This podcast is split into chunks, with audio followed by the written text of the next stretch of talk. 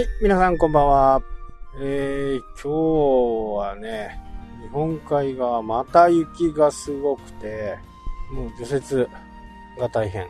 もう週末までね、この状態が続いて、えー週末は寒気がね、入ってくるということで、まあ、マイナス20度ぐらいだからね、そんなには寒くはならないかなとは思っていますけどね、えこればっかりはまあわからないですからね、まあ十分こう注意を払ってね、天候とかね、気温の変化、そういったものにこう気をつけておきたいなというふうに思っています。えーとうとうね、え1都3県に緊急事態宣言のね、検討が始まるということで、今日ね、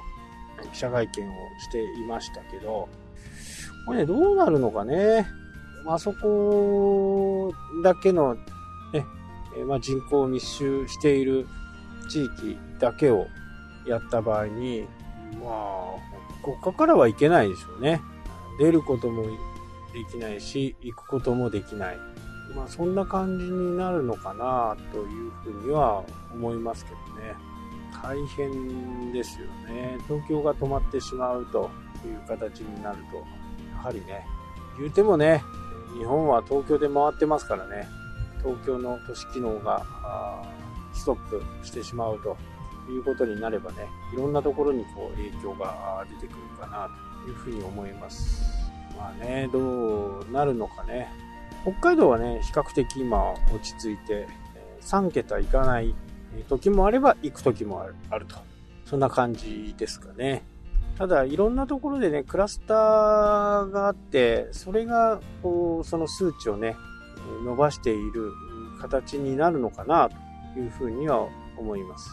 どっかのね、えー病院とか、介護施設とか、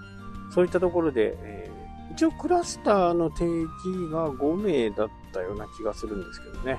えーそれ以上6名、7名になると、施設とかね、同じ建物の中でやっぱり5名ぐらい出ちゃうと、やっぱり止めることはなかなか難しいですよね。まあ思い切って本当にね、えー外国のように2週間、なり3週間ね、閉鎖してしまう方がいいのか。とはいえね、じゃあ外国でそれで封鎖ができたかっていうと、感染症のね、予防ができた、予防っていうかまあ、拡散力を減退することができたかっていうと、まあできてないわけですから、これもね、なかなか難しい。で、ワクチンは少しね、えー早めに作ると、承認するという風な形でなったようですからね。まあこれで、えーどうなっていくのか。いやー、経済もね、本当にこう、厳しい、本当に厳しいことになってくるように感じますよね。もう、私もね、一言ではない。まあ、北海道はね、えー独自の緊急事態宣言のような、こうね、要請を受けて、飲食店とかそういったところは、まあいち早くね、えそれに対応していると。とにかく、まあ、多分ね、こういう問題って何でもそうなんですけど、まあ、スピード違反と同じようにね、みんなスピード違反してるのに私だけ捕まるみたいな、まあそういったところにこう憤りを覚える人たちっていうのが結構多くいるわけですよね。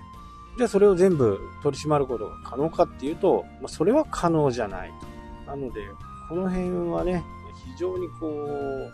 政府としてもね、苦肉の策という感じなのかなとは思いますけどね。まあ、どれだけテレビで言ってもね、テレビ見てない人も多いんで、